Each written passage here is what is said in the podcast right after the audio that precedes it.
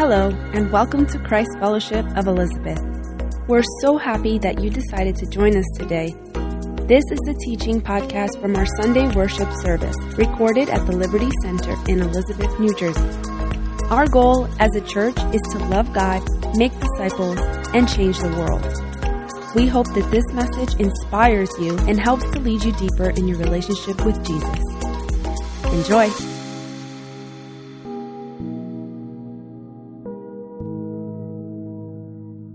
All right, all right. Good morning, Christ Fellowship family. How we doing? Are we awake this morning? I know we're coming back from spring break, but we good, right? All right. I know there's a lot of parents that are happy right now because school starts on Monday.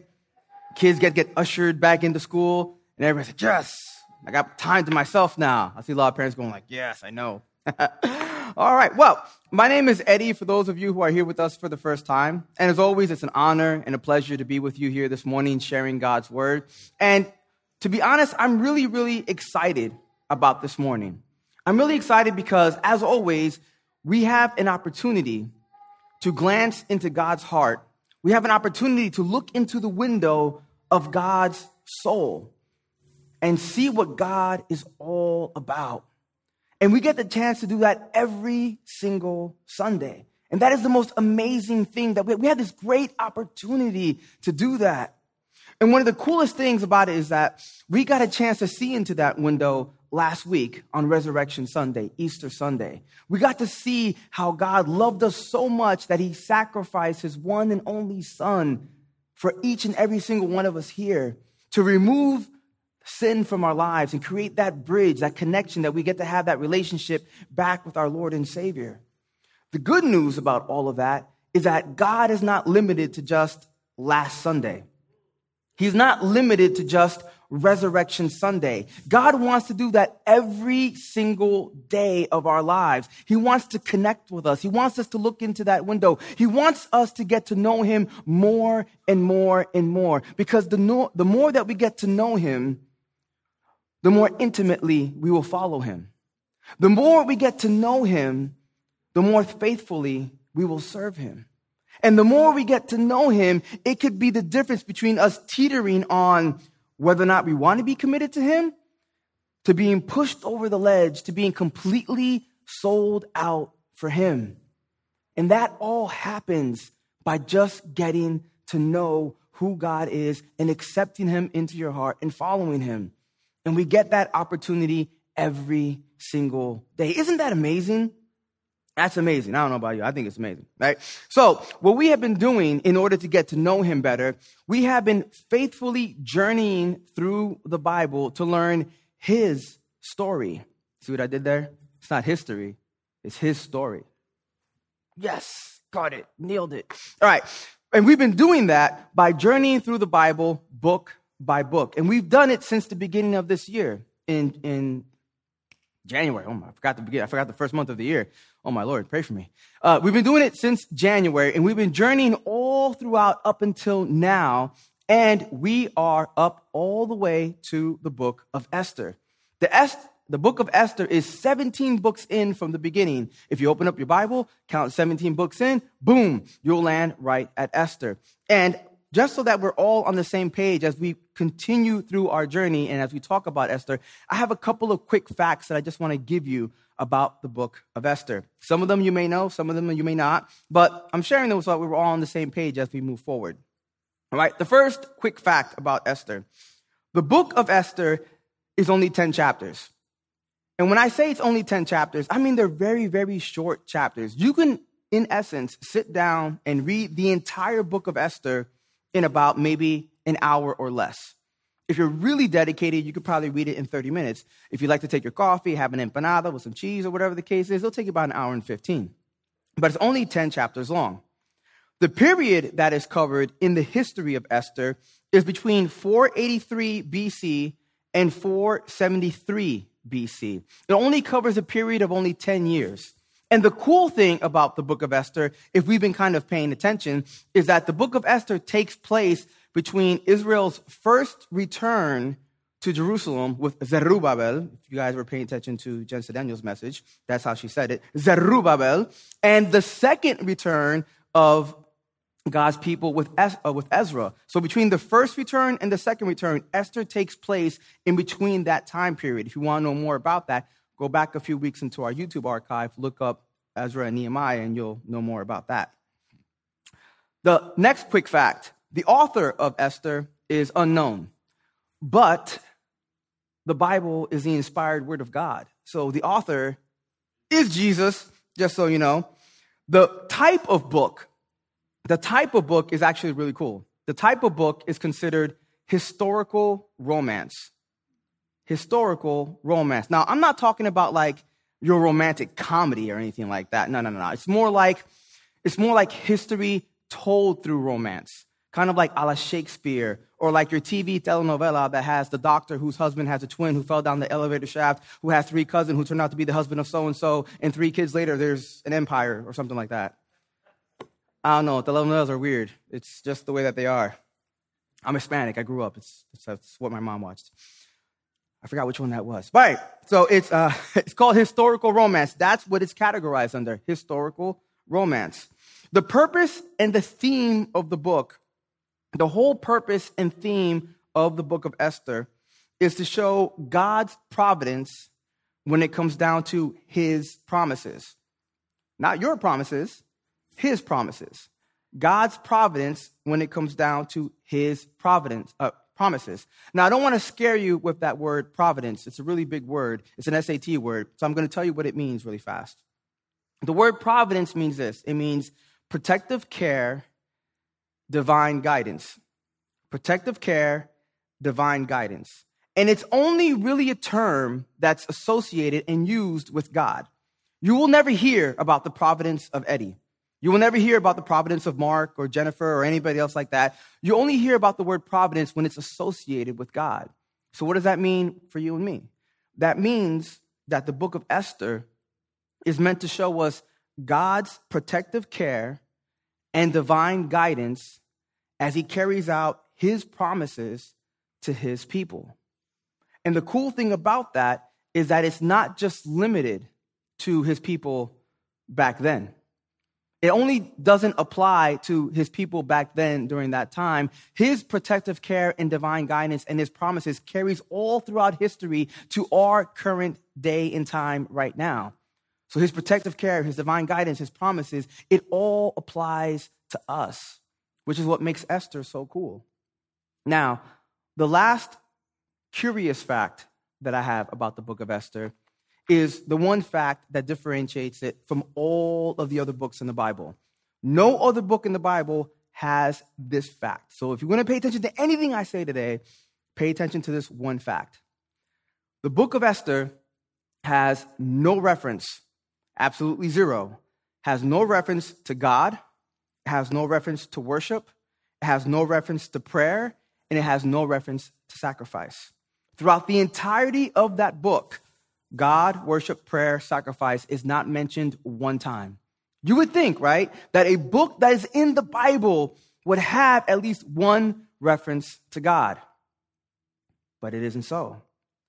But, before you guys get on me, that is not to say that the overwhelming presence of God is not in this book. That is not to say that the overwhelming plan of God is is not felt throughout this entire book. And right off the bat, I think we can learn something very important here. Just because God is not obviously present doesn't mean He's not there. Just because God is not obviously present doesn't mean He isn't there.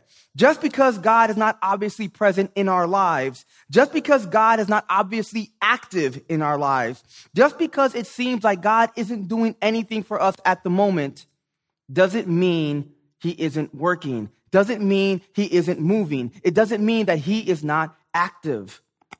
Actually, this reminds me of something really cool that I read back in the book of John.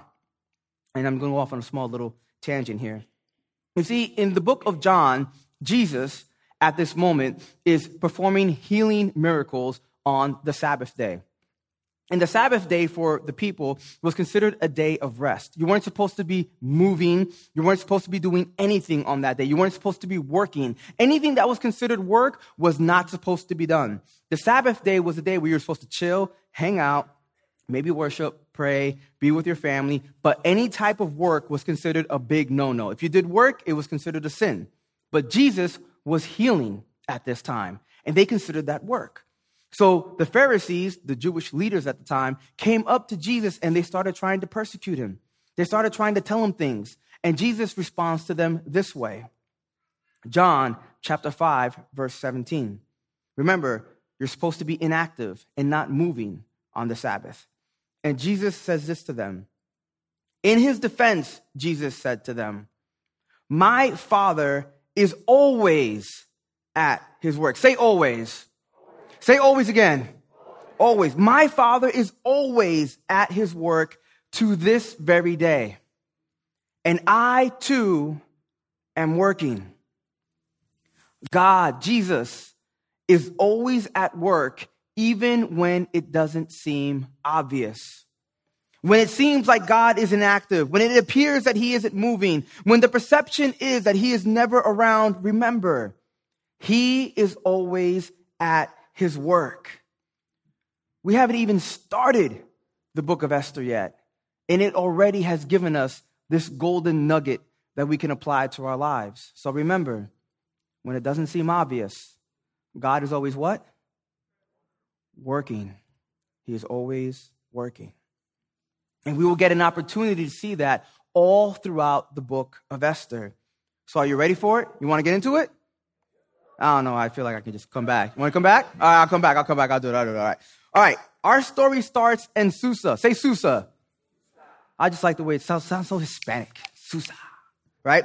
Our story starts in Susa, which is the capital of the kingdom of Persia at this time. And we start our story with King Xerxes. King Xerxes is hosting this huge, amazing, lavish banquet, this party that is so big. And why? Because he wants to show off his riches. He wants to show off his kingdom. He wants to show off all the delicious delicacies that he has that nobody else has. He wants to show off his golden pillars. He wants to show off his gold. He wants to show off all of his treasures. He's a big show-off, actually, now that I think about it. That's what he wants to do. And he invites everybody to come to his banquet. Now, at the end of this huge banquet, after he's done showing off everything that he can show off, he realizes, oh, wait, I have a queen. I have a queen that is very beautiful. Guards, summon my queen.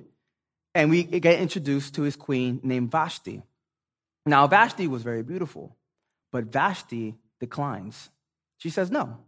Now, the word is not specific why she says no or why she doesn't want to show up for whatever reason, but the king wanted to parade her around so everybody can marvel at her beauty, but she didn't want that. So she said no. So the king gets infuriated. He gets mad and he goes to his advisors and he tells them, what should I do about this situation? And the advisors tell him, take away her crown, take away her title and find a new queen.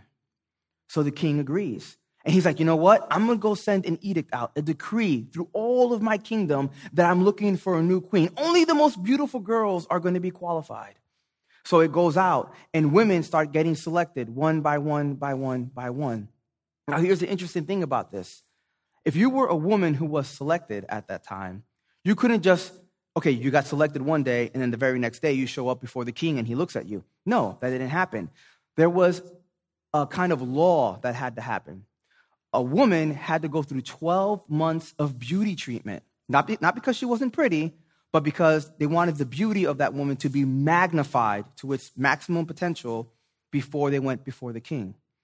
Let's look at what it says in Esther, verse two, chapter uh, chapter two, verse twelve. It says this, before a girl's turn came to go into King Xerxes, meaning his presence, she had to complete twelve months of beauty treatments prescribed for the women, six months with oil of myrrh, and six months with perfume and cosmetics.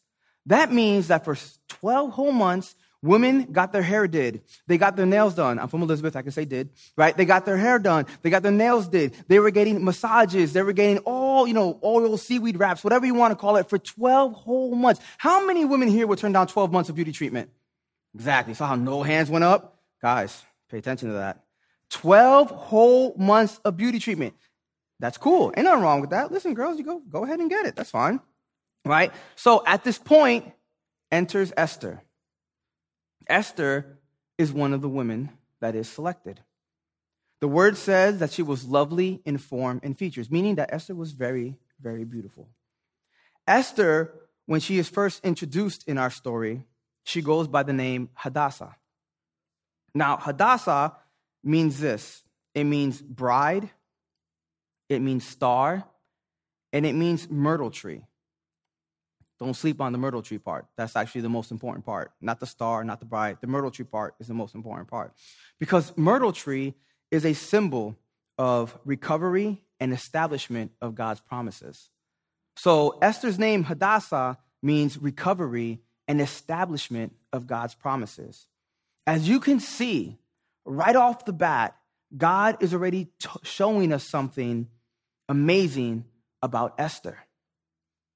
She was the cousin of Mordecai. Now, Mordecai raised her. He's the third character in our story. We have the king, we have Esther, and now we have Mordecai. There's only four, so there's only one more, right? So bear with me for a second.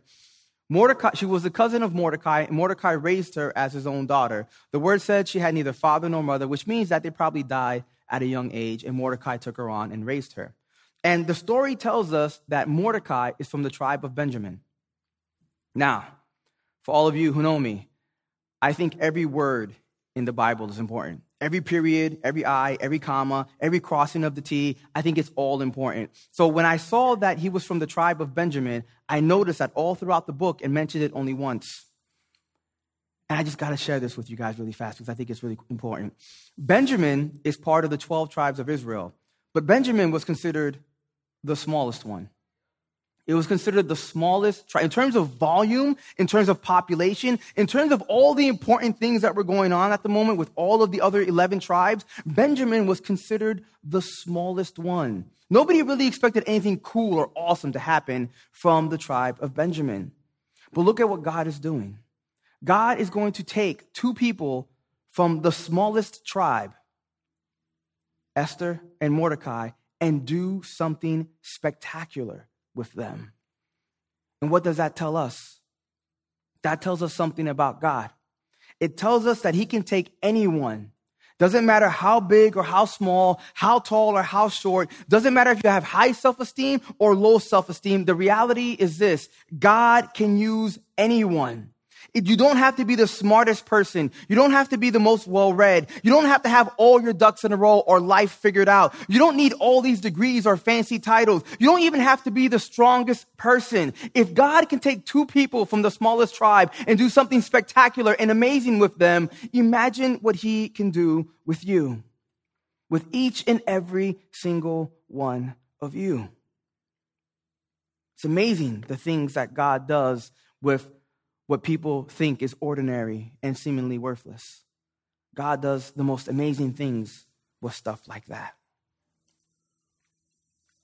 So as the story continues, Esther goes through her twelve months of beauty treatment.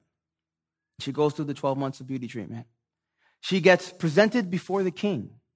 And as she gets presented before the king, boom, he falls head over heels for her immediately. He doesn't even want to see any of the other women. He says, you know what? Get the crown from Vashti. She's no longer queen. She's out of here.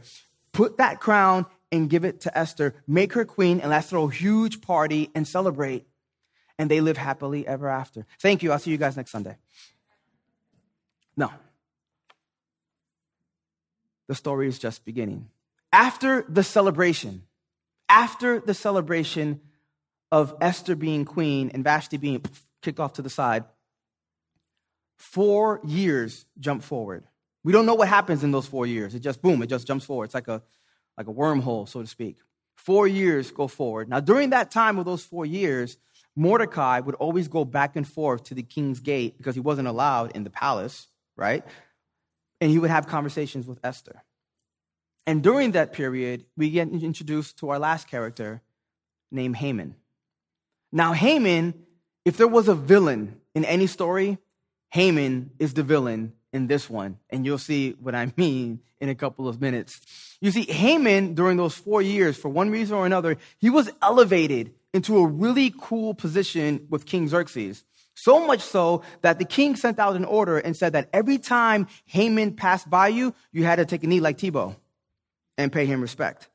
You had to do it every single time. It didn't matter how many times he passed by you. If he passed by you this way, and then half an hour later he came back, you still had to bow. If he passed by this way and said, oh wait, I forgot something, two seconds later, and passed by you again, you had to take a knee and bow. You had to show him that honor and that respect. So one day, outside of the king's court, Mordecai is there. And Haman passes by Mordecai. And Mordecai doesn't bow down. He doesn't bow down. The, king, the, royal, the, the king's royal officials go up to Mordecai and they're like, Mordecai, why didn't you bow down before Haman? We know his position in the kingdom and this and that, blah, blah, whatever. But Mordecai stays silent and never gives an answer. Now, if you do your research a little bit, I'm just going to give you this really quick fact. Haman was an Amalekite. He was a descendant from the Amalekites. If you go all the way back to the book of Exodus, you realize that the Amalekites, that people, they were ruthless people who were against God. Against God. God wanted his people to wipe them out, but because of the shortcomings, they weren't able to complete the task. So the Amalekites, they lived on, and they were always beefing. Always beefing. So Mordecai, because of Haman's high position, knew that Haman was an Amalekite. And he was like, I'm not going to bow down to an enemy of God. Never bow down to something that goes against the word of God. Never surrender to something that goes against the word of God. So Mordecai doesn't take a knee. The word doesn't tell us that, but that's the reason why. So Mordecai gets infuriated. Every time he passes, I'm sorry, Haman gets infuriated. Every time he passes by Mordecai, Mordecai doesn't take a knee. So Mordecai decides to hatch a plan. He decides to hatch a plan. He finds out that, you know what? I want to kill this guy. I want to annihilate this guy. But then he finds out that Mordecai is a Jew. He's like, wait, I'm, I'm an Amalekite. And he's a Jew. What is our purpose? To destroy all of them. So now he doesn't just want to kill Mordecai. He wants to destroy his entire culture, his entire lineage, his entire race. He wants to take them all out. So he hatches a plan. And it starts with this. This, back then, this is actually an up, a really, really updated version of it. This is called a pur, or a lot in some cases.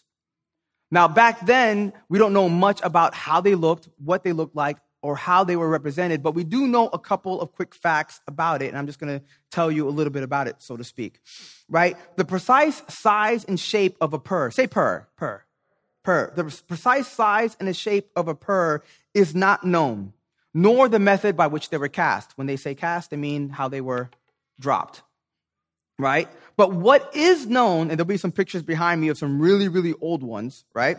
But what is known is that they were either smooth stones or sticks, and they had shapes and symbols that were carved into them that represented either numbers, days, months, or any random piece of information that was assigned to it by the person who was using it.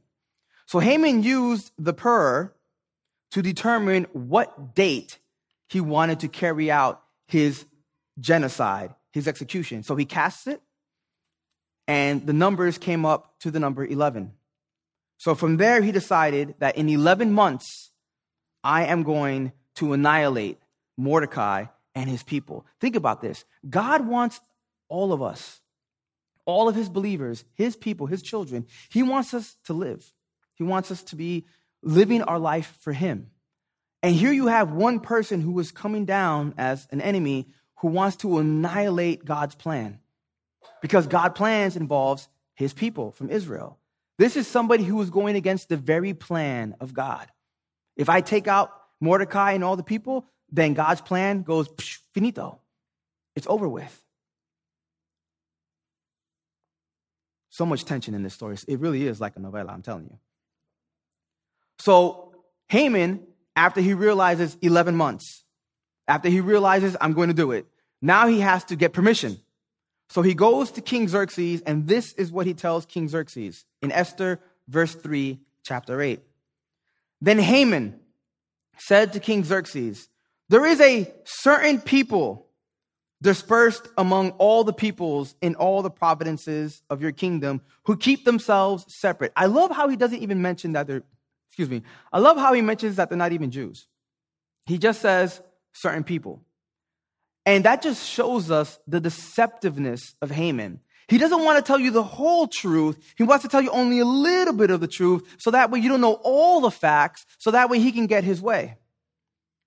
Don't be like Haman. Don't be like Haman. So he tells them they keep themselves separate. Their customs are different from those of all the other people. And the custom that he only really cares about is the custom that this guy's not bound down to him. That's the only custom he really cares about. They're different from all the other people, and they do not obey the king's laws. It is not in the king's best interest to tolerate them.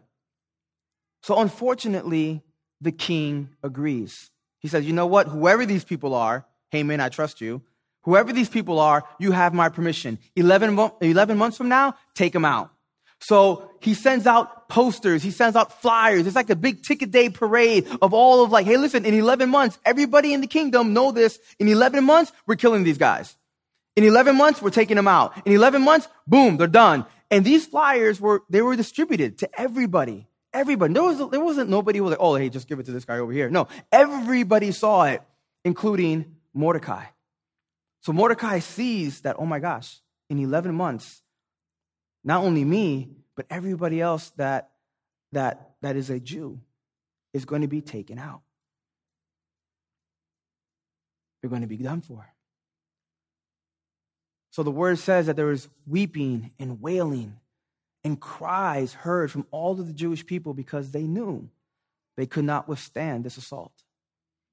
And Mordecai tears his robe, pours ash on his head, and goes back to the king's gate where he would have conversations with Esther. And he's standing at the king's gate, weeping and crying and fasting. And one of Esther's servants is walking by and sees Mordecai. Mordecai explains to the servant everything that's going on. She goes back and tells Esther. And then they come back and they have this really cool conversation. And then one of the things that Mordecai wants to know is that, can there be anything done? You are the queen. Can anything be done? Can you actually, Matt, can you put, can, can I talk to the king? Can, can you, can you tell the king for me that I need to talk to him about something? And Esther tells him, no. Listen, there is a law.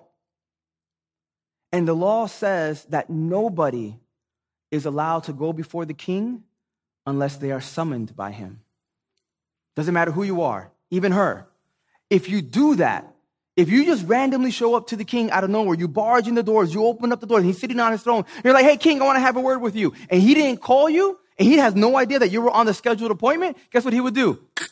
Immediately, you're done, you're dead. That's it. There was no ifs, ands, or buts about it. There was no compromising in that sense. If you showed up and the king didn't call you, immediately you were dead. The only exception would be if he extended a gold scepter to you. That's the only exception. If he extended his gold scepter to you when you showed up at random, you were allowed to come to him.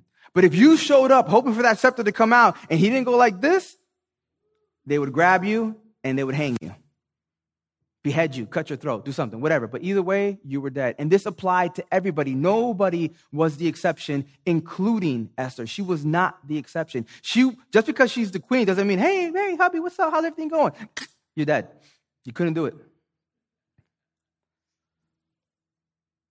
So Mordecai sends this message back to Esther because there's a sense of desperation right now. Listen, we only have eleven months. Something bad is going to happen to every single one of us, including you, Esther, because you are also a Jew. So Mordecai sends this message back to her, and this is the most famous verse in all of Esther. Esther four, verse fourteen. Mordecai tells Esther, and who knows, but that you have come to royal position for such a time as this. Can you see God moving? Can you see it? And who knows but that you have come to royal position for such a time as this.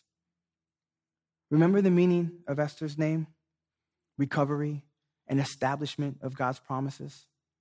I find it so amazing that God has placed her in such a position for such a time as this, that on the very verge of his people being wiped out, there is someone that has been properly placed by God with an opportunity to carry out his will.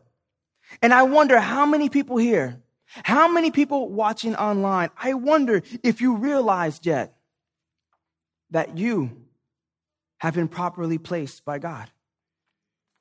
That God has properly positioned you exactly where you are because he sees so far ahead that he knows that there is an opportunity that is going to come down the pipeline for you, for you to do his will. And it's the very reason why you are where you are right now.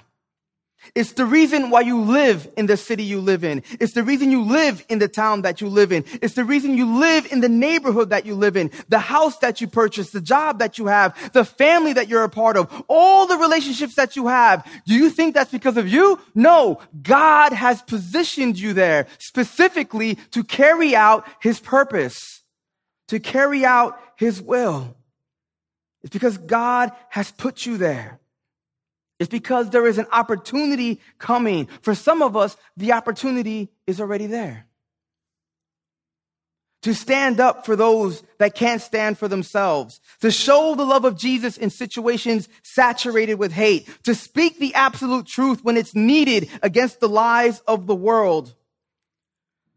To be the light no matter how dark it gets. To be uncompromising with God's word no matter how many people try to sway you away from it. To be completely sold out, to express your faith, to follow a God that died on the cross for you and your sins. To be completely unashamed of who he is. To speak out and say something.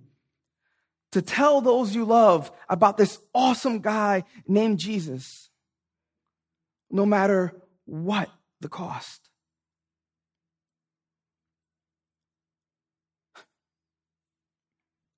And when we take a look around at what's happening in the world through news and politics, it's happening everywhere.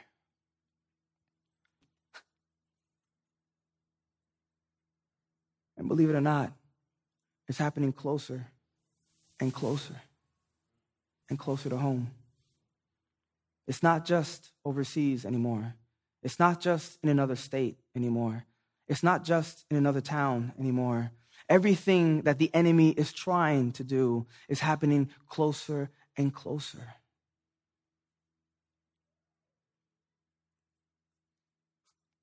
And I can hear it ringing from the heart of God that you have been called for such a time as this. I can hear it screaming from his heart. The opportunity is coming. For some of us, it's already here. How will you respond?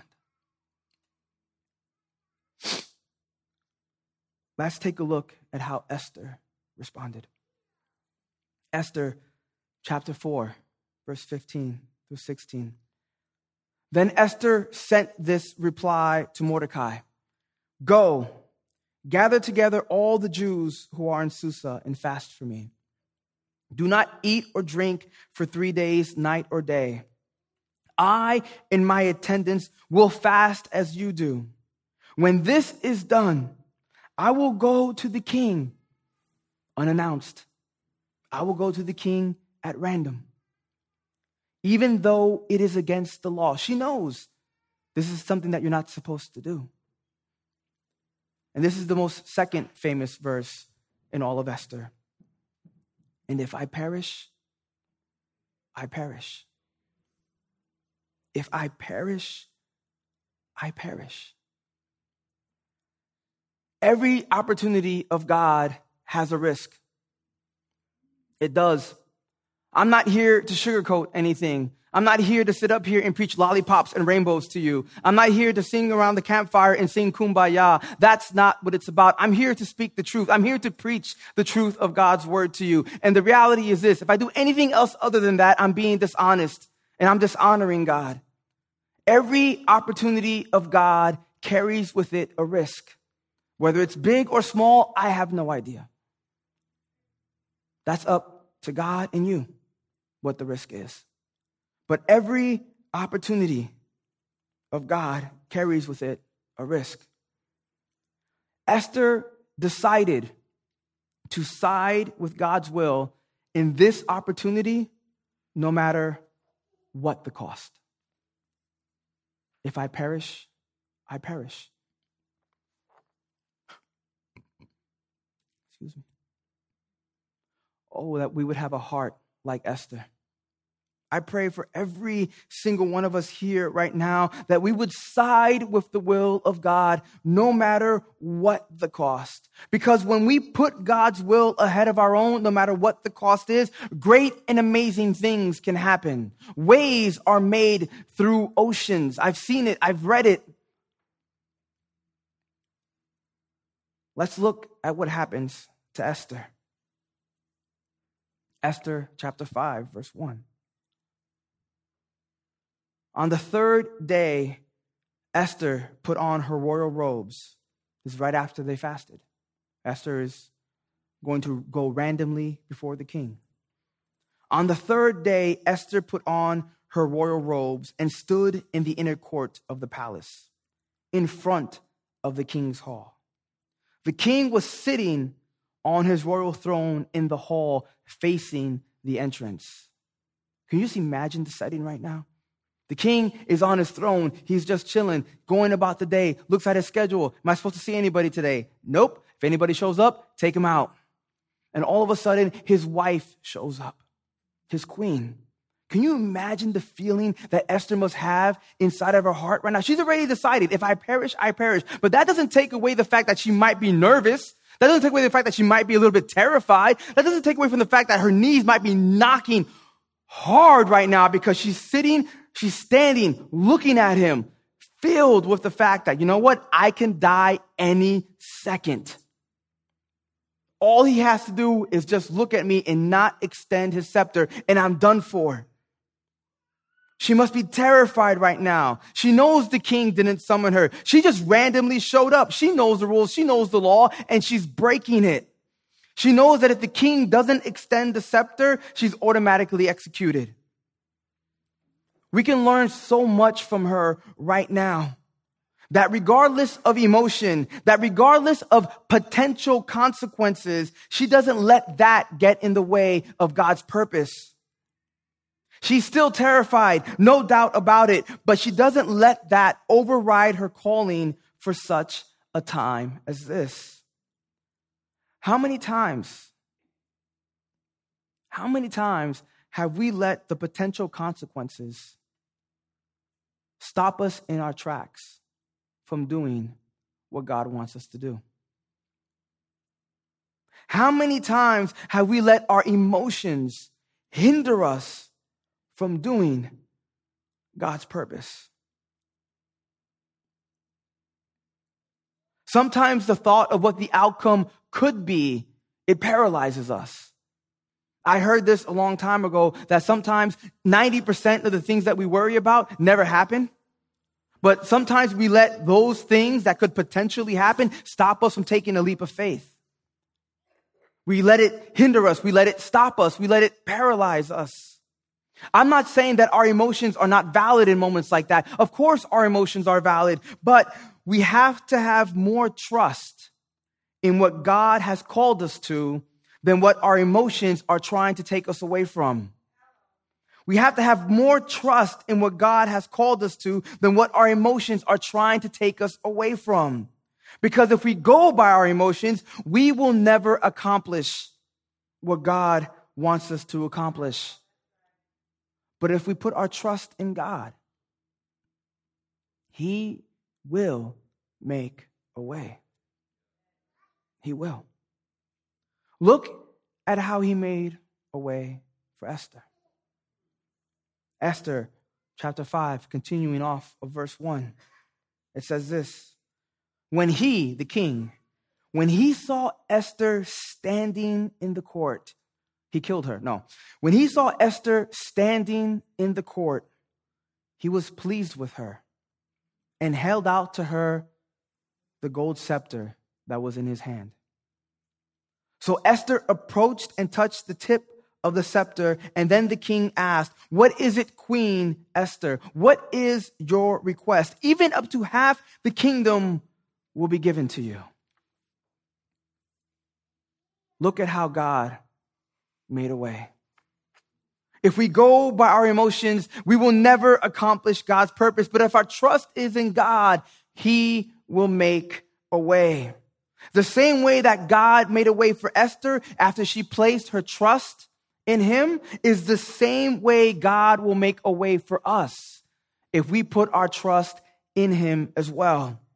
Because Esther was called for such a time as this, the king extended his golden scepter to her. I can just imagine from the beginning of time, I can imagine God working behind the scenes, because what? God is always doing what?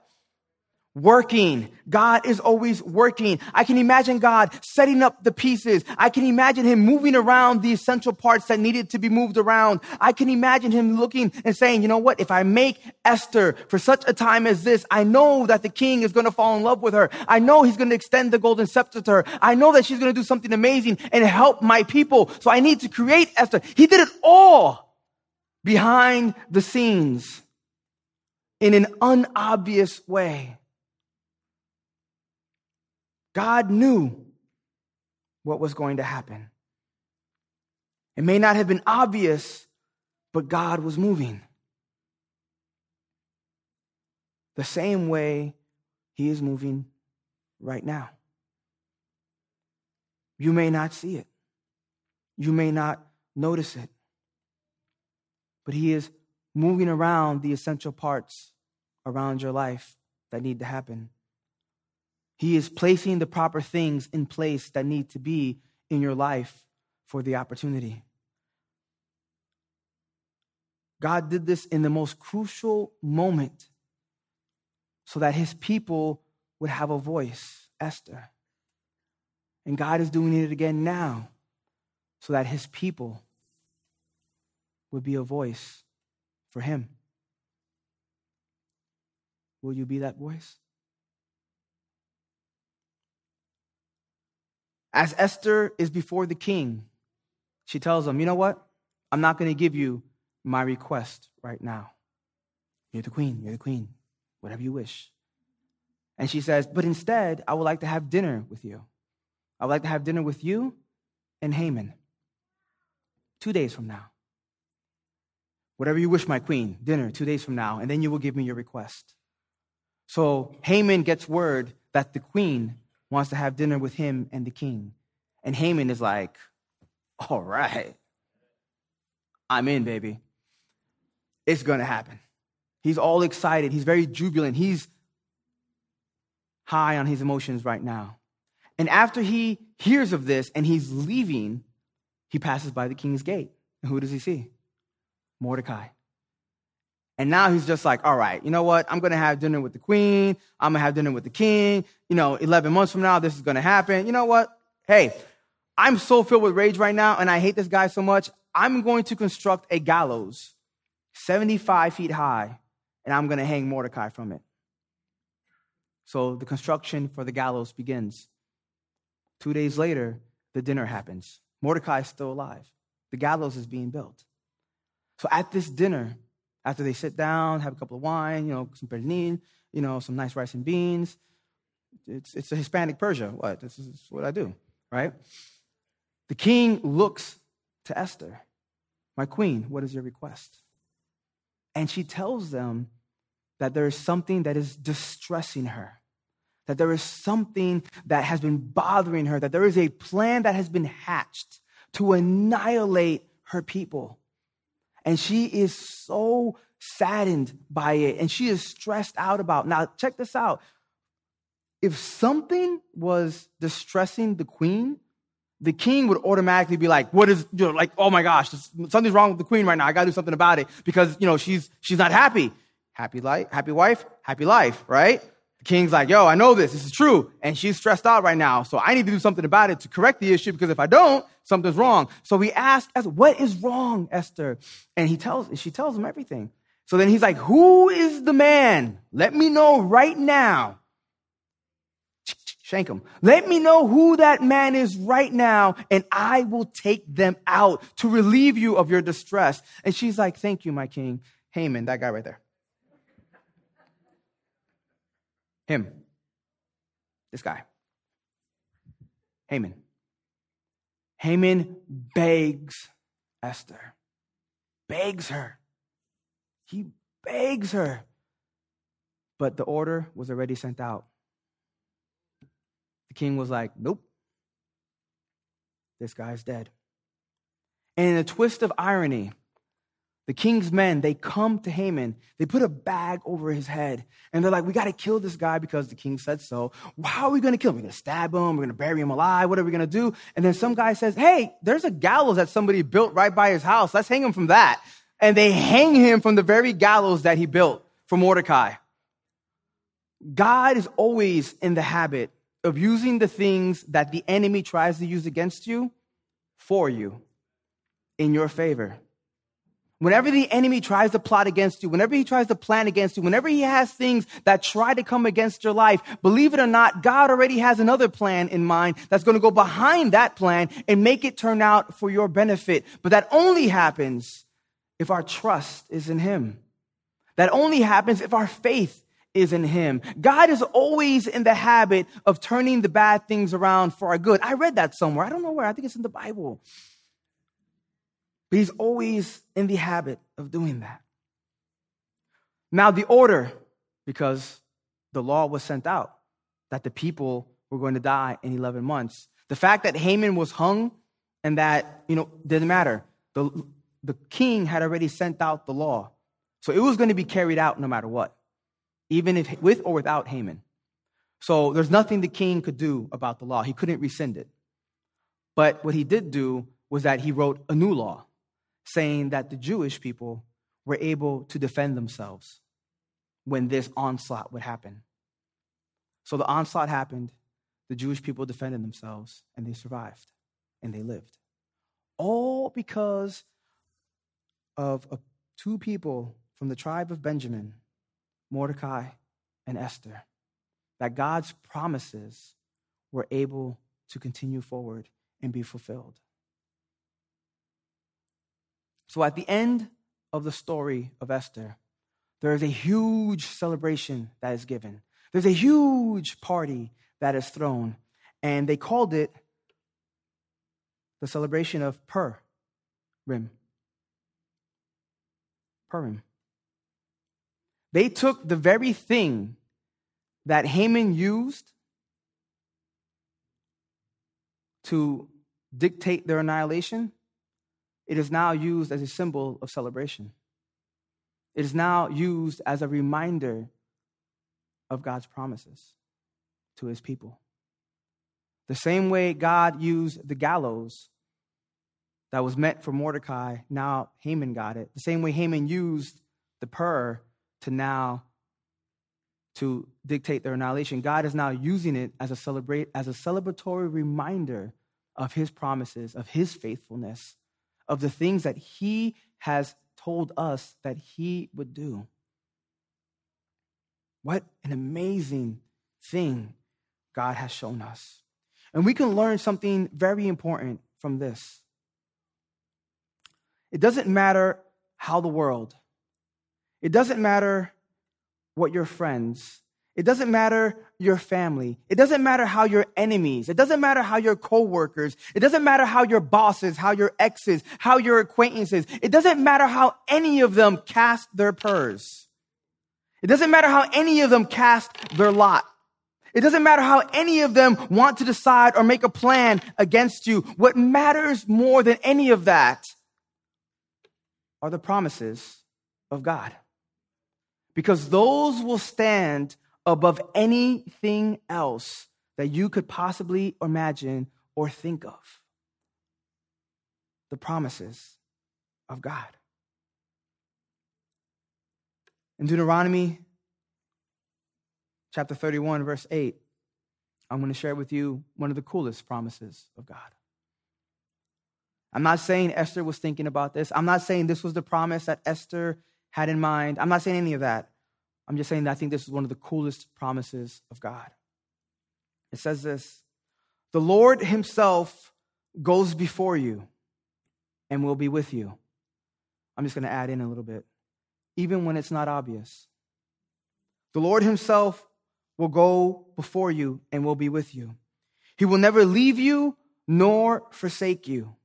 Do not be afraid. Do not be discouraged. That promise, he will never leave you or forsake you. That is God letting you know, I am never going to abandon you. The same way I am not going to abandon my people to Haman's onslaught.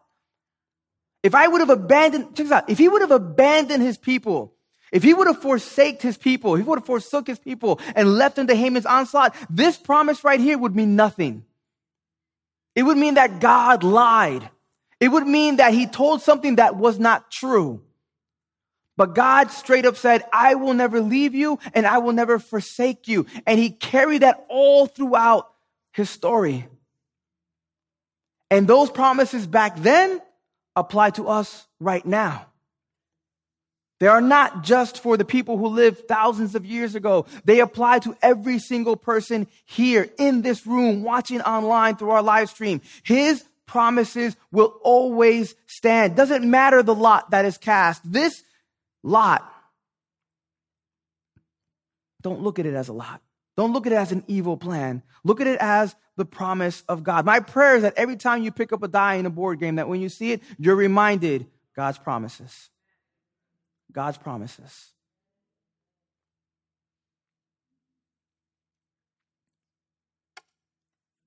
When the opportunity comes, when emotions are running high, when the risk seems incalculable, when everything inside of you is trying to paralyze you, when the potential consequences start to pile up, remember, God is always working. He is setting up the pieces. He is moving the essential parts around. He saw this coming long before you were born. It may not seem obvious, but he is always moving, setting you up and properly placing you for such a time as this. How will you respond? Will you lean on God's promises? Will you take Esther's example and apply it to your life, no matter what the cost? Or will you let your emotions stop you from carrying out the purpose of God? Can you imagine that? The journey of your life halted, put on pause, stopped right in the middle because you let your emotions get in the way of what God is trying to do. You let fear overcome the faithfulness that God has shown you. You would still live life. You would. You would walk out these doors and you would live life like there was no big deal. But the, but the purpose of your life, the very thing that you were created for, would stop right there. Because we let our emotions stop us from the purpose that God is trying to do in our lives. Will you put your trust in him? Will you put your trust in his promises? Because if you do that, just like Esther, shaking in her boots, standing at the front of the king, she didn't know what was going to happen. But the king held out his scepter. And don't, the king holding out his scepter was cool, but I can imagine God in the back of the king. Hey, hold out your scepter. I'm prompting you right now.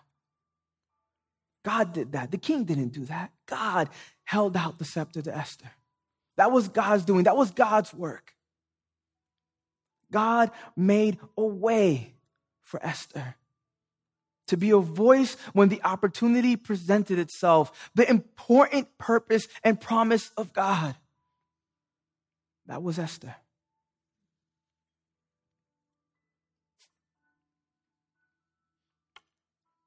How will you respond? I believe with all of my heart that God has called each and every single one of us here right now for such a time as this. You may not realize it, but I'm telling you right now, I feel it in my heart so deep that you are where exactly where you are right now in your life. You are exactly in the jobs that you are in right now. You are exactly a part of the families that you are a part of right now. Every single relationship in your life you are connected to is because God has put you there. He has put you there because he needs you to be a voice for him, to be the very representation of his heart to those that are around you, to show Christ without being ashamed, to show them what true love really is, to speak the truth among all the lies that the world is trying to bombard you with. You were called. You were called for such a time as this right now.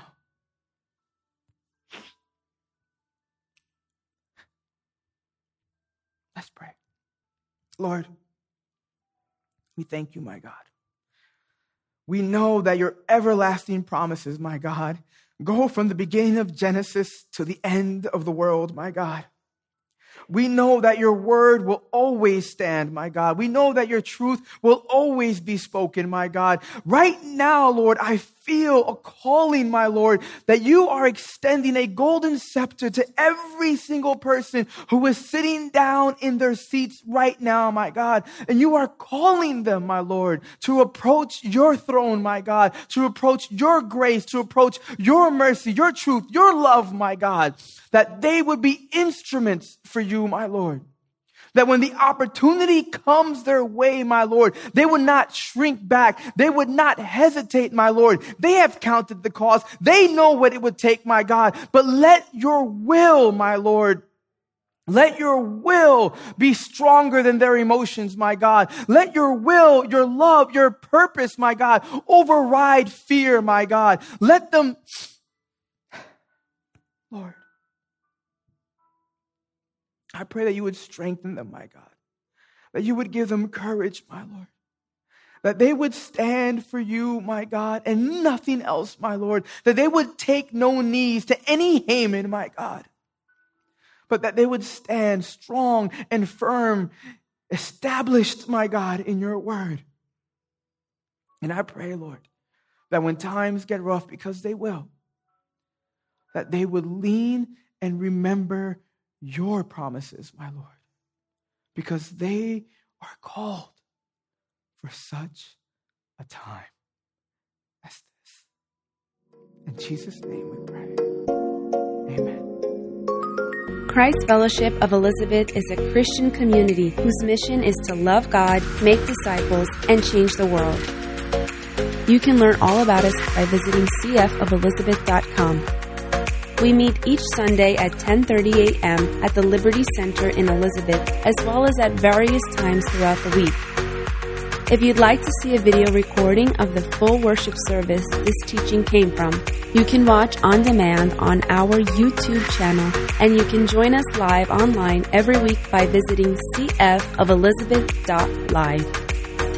We hope you enjoyed this week's message. Make sure you subscribe in Apple Podcasts, Google Play, Spotify, or your favorite podcatcher so you never miss an episode. See you next time.